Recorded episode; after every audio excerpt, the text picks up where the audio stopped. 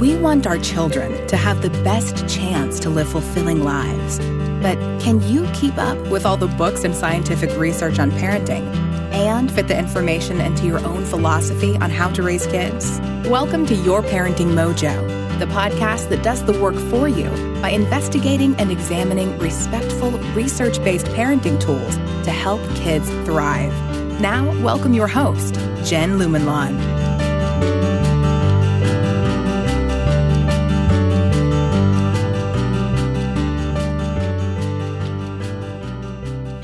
Welcome to the Your Parenting Mojo podcast.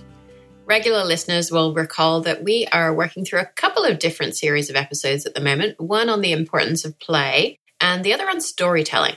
On the storytelling front, we started by talking with Dr. Deena Weisberg of the University of Pennsylvania about what children learn from fictional stories. And then we learned about the positive impacts that storytelling can have on children's academic outcomes. And by storytelling, I mean stories that are learned and told rather than read.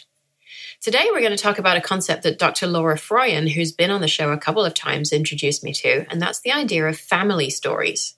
These are stories told within families about some or all of the family members' experiences, some of which may be told so often that they become known as family legacies. I was particularly interested in this idea because Laura had mentioned to me that family storytelling can have really beneficial impacts on family cohesion, so I wanted to learn more about it. We'll follow up this episode with the last in our series on storytelling in a couple of weeks, where I plan to learn a story and then tell it to my daughter while you listen in. So, different researchers have different ideas about the primary functions of family stories. Walter Fisher, a professor emeritus at the University of Southern California, theorized that narration can be divided into two types recounting or accounting for. Recounting narratives include history, biography, and autobiography, things like how the parents met or the birth of a child. Accounting for narratives attempt to explain or account for a family member's personality traits or behavior. A story can also function in both ways. For example, when a mother tells a child the story of his birth, you were born early in the morning at about 6 a.m. You must have liked that because ever since then you've always been my early bird, always getting up with the sun. One doctoral student described the main functions of family storytelling in her thesis as being firstly to know who we are and what we value, secondly to maintain us as a family, thirdly to laugh, and fourthly to remember the past. Elizabeth Stone, in a fabulous book on family storytelling called Black Sheep and Kissing Cousins, said the functions of family stories are firstly to persuade family members they are special, secondly to teach about the ways of the world and the family's methods of coping with troubles and successes, and thirdly, helping a person to know his or her own identity. Undoubtedly, family stories are strategies of family cultural maintenance and also socialization tools. They help parents to share family values and lessons in growing up. Some of the themes related to socialization that researchers have observed in family stories include health behaviors like smoking marijuana and eating habits, values, gender expectations, and family and romantic relationship expectations. And it's not just that family stories are told by the parents for the benefit of the child, but rather that expressiveness among family members is positively associated with family strength. Six qualities are used to define family strength a commitment to the family and well being of each family member, positive communication and an ability to resolve conflict constructively, regular expressions of affection among family members, a tendency to enjoy quality time together, a spiritual sense of well being, however you define that, I suppose, and an ability to effectively manage stress and unexpected crises. This specific study didn't explore this particular factor, but it seems possible to me that family expressiveness through stories and other means is a key input for family strength, which increases expressiveness in a self fulfilling loop. The study did find that family expressiveness and structural traditionalism, which is an approach to parenting where the parent's word is seen as final and children don't get much of a chance to express their own ideas, accounted for 43% of the variance in family strength among the 426 young adults they studied, which is a pretty impressive amount for just two variables. There are so many factors impacting a family, I'm surprised to see an effect size of more than 10% for any single variable. Most researchers focus on the significance of the stories to the child and the family unit, but a few look at the importance on the parents as well. Becoming a parent may help an adult to make sense of experiences they had as a child, and family stories may help to integrate the adult's own experiences as a young child as the parent continues to construct his or her own life story. Over time, the role of family stories shifts as the parent starts to tell more stories for the child's benefit about achievement and striving for success, in an attempt to inculcate these values to the child. Mothers tend to tell stories with stronger themes of affiliation than fathers, and affiliation themes are also more common with younger children than with preschoolers. People in different cultures tell family stories in different ways. American families tend to ask the children about their day over the dinner table, so the child becomes a primary narrator. Israelis are more likely to have equal narrative participation between children and adults, and children participate as co narrators in storytelling.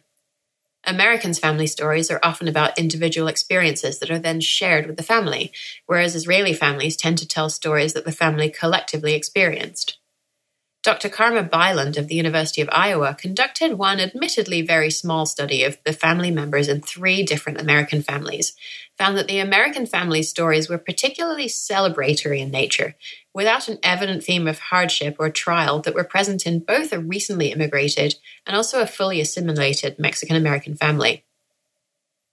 Dr. Bylund unfortunately didn't record the children's responses to these stories, though, and I was left wondering how the children perceived these stories of hardship. My husband was born in New Jersey to Filipino parents, so I asked him what stories he recalled his parents telling. He immediately, too, recalled the theme of hardship and the idea that he should be grateful that his parents had emigrated for his benefit. I asked him how these stories made him feel, and he said that he pretty much brushed them off and didn't pay too much attention. Uh, whatever, mom, kind of thing. This made me wonder whether the blunt instruments that parents may instinctively use are the best ones for the job. Since, in my sample size of one husband, my broader intuition, these stories may not by themselves be suited to making children really appreciate the advantages they have, which seems to be the parent's goal. As we discussed in the last episode on the benefits of storytelling, it's possible that a less direct approach, where the children get to discuss a story with an ambiguous moral in a way that doesn't have a predetermined conclusion, rather than being beaten over the head with the idea the parents want them to remember, might be a more effective way of getting an idea across. At this point, I want to take a bit of a detour to mention a new commitment that I make to you, my listeners. I've always aimed to be inclusive of all types of parents and parenting styles on the show, primarily by calling out the limitations of the scientific research I study, which is primarily conducted on white people and specifically white college students, and then the results are extrapolated as if they're applicable to all of mankind. I've been thinking a lot about the episode I did on why we shouldn't ban war play. And while I think my guest made a convincing case for the developmental reasons why banning war play is a bad idea, I do think that I didn't do a great job of addressing the topic of whether children of non dominant cultures should engage in war play. And this is because it might not be safe for them to engage in this type of play when it could be misconstrued as more dangerous than it would be if an onlooker were watching children who are from the dominant culture in this country.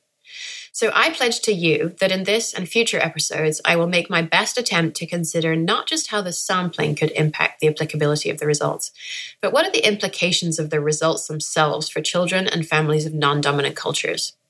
I should also remind you that I use the language dominant and non dominant cultures to indicate the power relationships between different cultures in the US, and also to acknowledge that the word minorities can be a misnomer when discussing children, since more than 50% of school age children are now not white, so technically it's white children who are in the minority.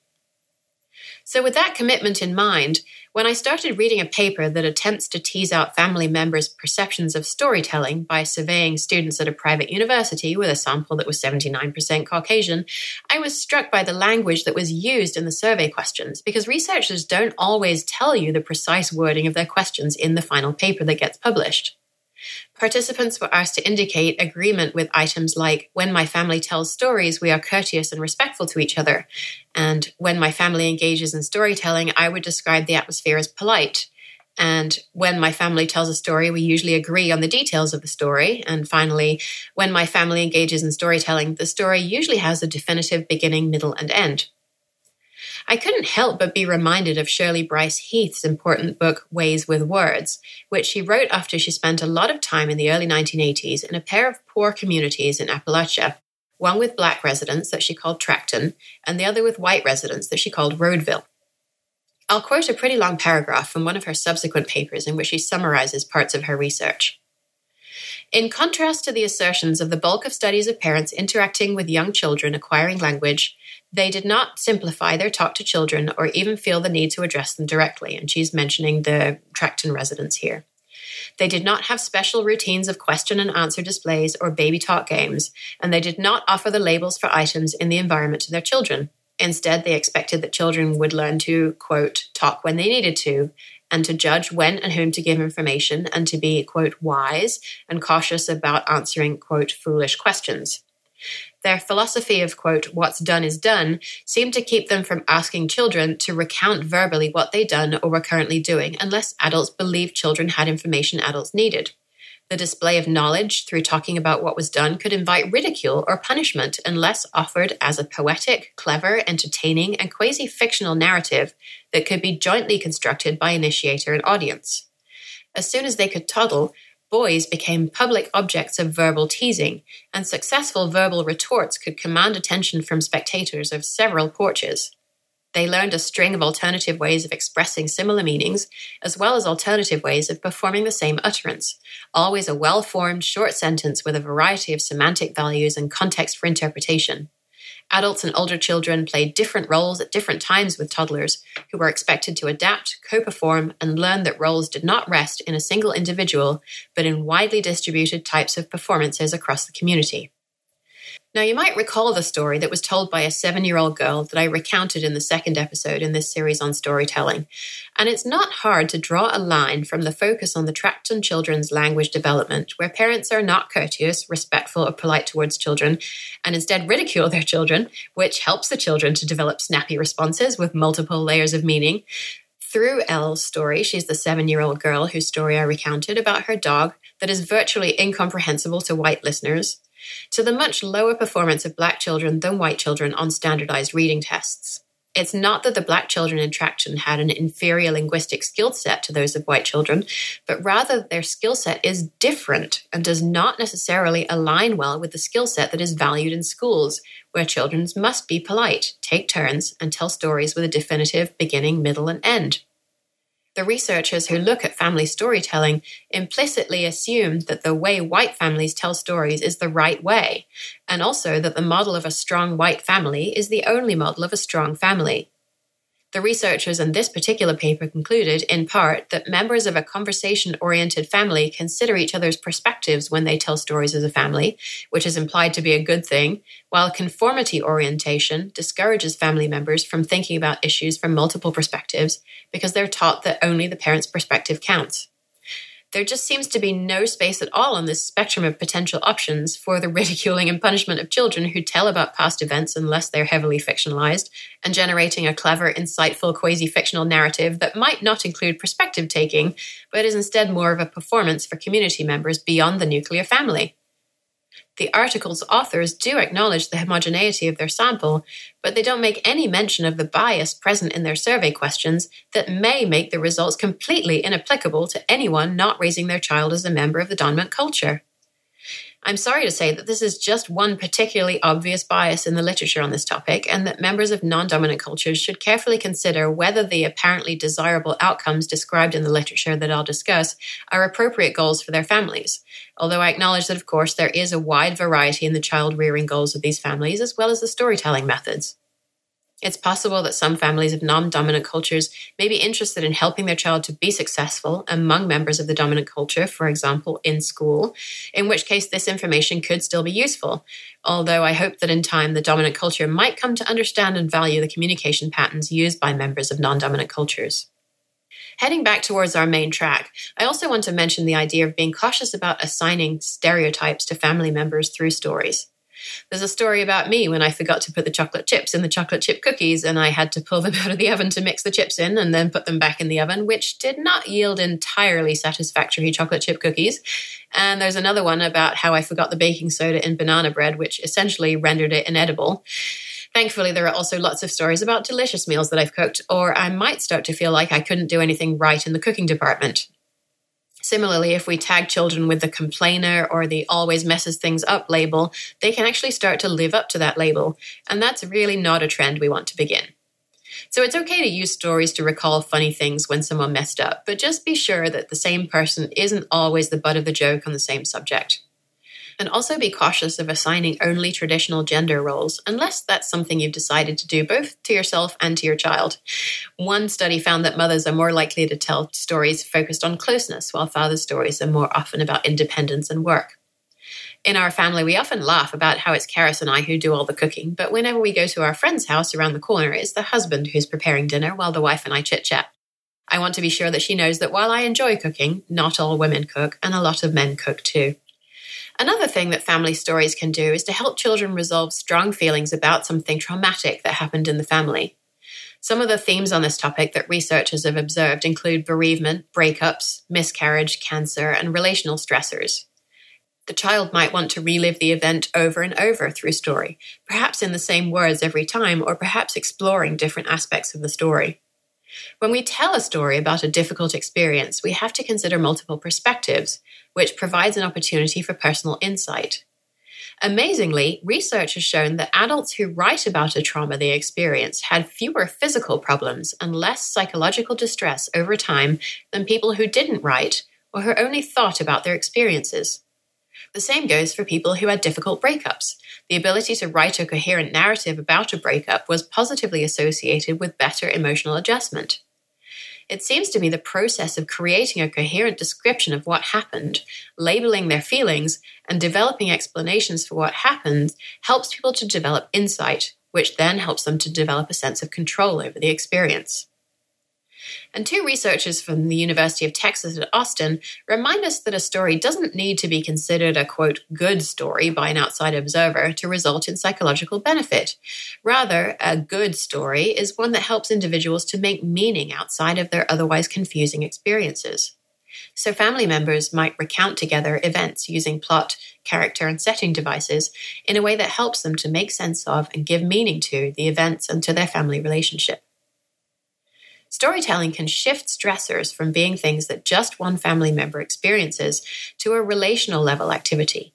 And as the story about the event is told together, the family experiences the joint accomplishment of telling the story. It allows us to reappraise the situation, establish a greater sense of control over our experiences, and bring about catharsis through emotional expression. And it's important to note that your contributions might make you feel like you're not doing very much. But agreeing, listening carefully, providing space for the other person to talk, using a positive tone when you do make relevant contributions that build on the story rather than interrupting are all enormously important ways to help construct the story. The teller is primarily responsible for telling the story, but the collaborator helps the teller to shape, clarify, and organize their narrative. And the meaningful contributions the collaborator makes can change the way the storyteller thinks about the story or understands the experience. This process goes beyond just recounting the events to draw conclusions about the experience and its impact, significance, or effect on the family, or on particular family members. This theory of how people learn is very much in line with other theories we looked at in the episode from a while back on preschools that are inspired by the philosophy of learning used in Reggio Emilia, Italy, which itself is based on the work of a Russian psychologist called Lev Vygotsky. Vygotsky believed there's no such thing as a piece of knowledge that sits off by itself that we can grab hold of and learn, and that instead learning is a thing that is constructed between two people. This perspective taking that happens through social learning, along with the coherence we talked about a minute ago, emerged over and over again in the research as predictors of both individual and relational health. So, the way we work with our child to tell a story together about an important event helps to develop a pattern for how that child copes with events in the future, and also influences how both we as parents and they as children react, think, and feel within and about our relationships themselves. Stressful experiences can have a divisive effect on families, and there's actually a field of therapy called narrative therapy that focuses on externalizing the problem to avoid putting blame on one or more family members and instead encourage the family members to work collectively against the problem. Researchers have also studied how families tell stories about how the family unit was formed, such as the parents' courtship and the child's birth or adoption. So called adoption entrance narratives could actually predict differences in children's self concept, with parents who emphasized the chosen child theme in their entrance narratives had children with higher rates of self esteem and generalized trust. These stories also unite the family members with a common history and set of expectations about the world and how the family acts in and responds to things that happen in the world. Professor Junie Koenig Kellas, and I hope I'm saying that right, of the University of Nebraska, has been particularly active in the field of family storytelling. And she notes that when stories are combined over time and generations, they become family legacies. Which really made me think because I actually cannot think of a single story told in my family that would qualify as a legacy. I had three sets of grandparents, although they're all dead now. And while I know the basics of where most of them came from, I can't say any of them ever told me a story about their lives and what was important to them. I do remember my grandfather being very, very annoyed at me for making fun of Spam, the canned meat product, because he had lived through the Second World War, and I guess it was a vital part of his diet at the time. And I remember that I had a great aunt, I think, who actually cut her own arm off with an axe, allegedly because she was angry about something. And probably the only reason I remember that is because both my sister and I were absolutely terrified of the hook that she wore where her hand should have been. But now I think about this for what is pretty much the first time, I wonder what I must have lost by not having sought out these stories. My maternal grandmother was German, so there must have been a story behind her emigration to England, although I have no idea what it was. This makes me think I should reach out to my dad and to my mom's sister to help me understand more of our family history and stories before I lose another generation. Professor Kellas said that these legacy type of stories tend to communicate fairly simple messages like Turners are stubborn or sons are important and may both enable and or constrain family identity and individual family members' sense of themselves we should recognize that people have some level of agency over their identity, which is to say they have some level of control over it, but identities are also shaped and constrained by both family and culture. We talked about this in our episode on siblings, when we discussed why siblings from Western cultures fight while siblings in many other cultures don't. Dr. Susan McHale gave us an example of children in many Latin American countries having very prescribed roles. So the oldest girl is the caretaker, the oldest boy can override the oldest girl, even if she's older than he is. Having these prescribed roles reduces the day to day arguing between siblings, but it does this by constraining the children's identities. Western children, of course, have very different constraints on their identities. The thou shalt go to college narrative is a particularly important one here that can shape whether the child ends up viewing themselves as a success or a failure. A child might choose to reject a legacy story. One participant who was interviewed in a study on this topic described that her family had a legacy of not confronting problems, a trait she recognized in herself and saw as negative but was trying to overcome.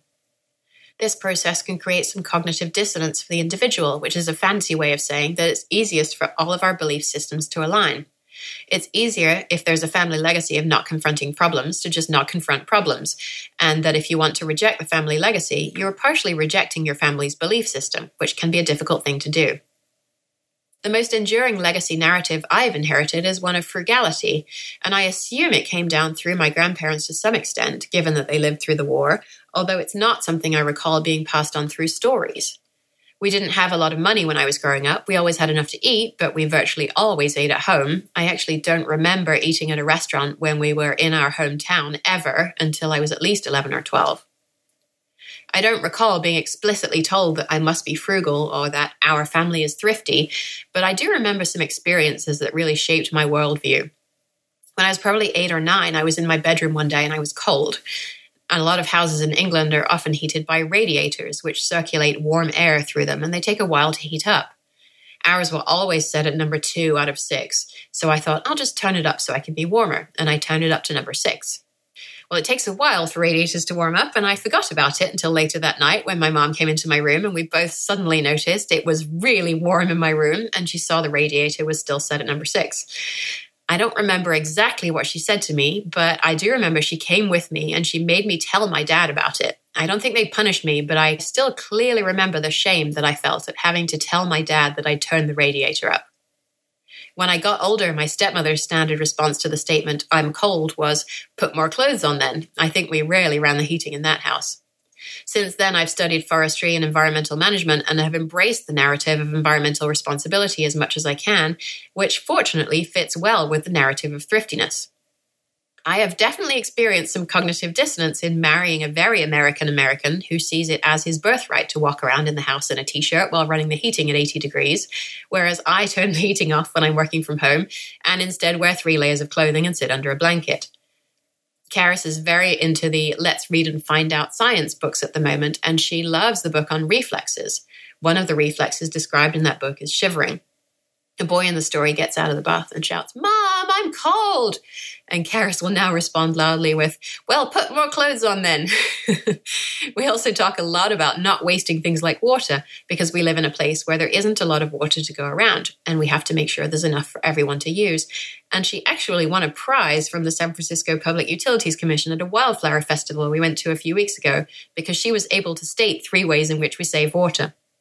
So I'm very conscious that I'm passing this narrative onto her, but I'm trying to do it in a way that emphasizes a sense of responsibility and a need to share resources with others, rather than shaming her into doing things for reasons that she never fully understands. I'm hoping she will embrace the narrative of responsibility for her actions and for the well being of others to the extent that she can reasonably impact it, without this feeling like a negative, constraining thing that she needs to try to reject or escape. So, as we wrap up, I have two main questions to guide you in thinking more about this topic. The first one is that whether or not you're still in touch with your parents, or whether or not anyone explicitly told you stories as a child, you probably internalized some kind of narratives about your identity and your place in a family unit from the people who raised you. So, what are those narratives? And how do those narratives fit with the way that you hope to raise your own child? And secondly, actually, I guess this is a third question. If your child or your family has experienced a stressful event recently, is it possible that you could use storytelling to help them and even you and even your family to help process that event? If you've been lucky enough not to have experienced a stressful event lately, then please do tuck this episode away in the back of your mind for use in the future, because stresses do get us all eventually, and it could be a tool that's useful to you in the future. Thanks again for listening. You can find all the references for today's show at yourparentingmojo.com forward slash family storytelling. Thanks for joining us on this episode of Your Parenting Mojo. Please subscribe, rate, and review the show on iTunes and sign up for our mailing list at yourparentingmojo.com to receive a free gift seven relationship based strategies to support your children's development while making parenting just a little bit easier on you. For more respectful, research based parenting ideas to help kids thrive, we'll see you next time on Your Parenting Mojo.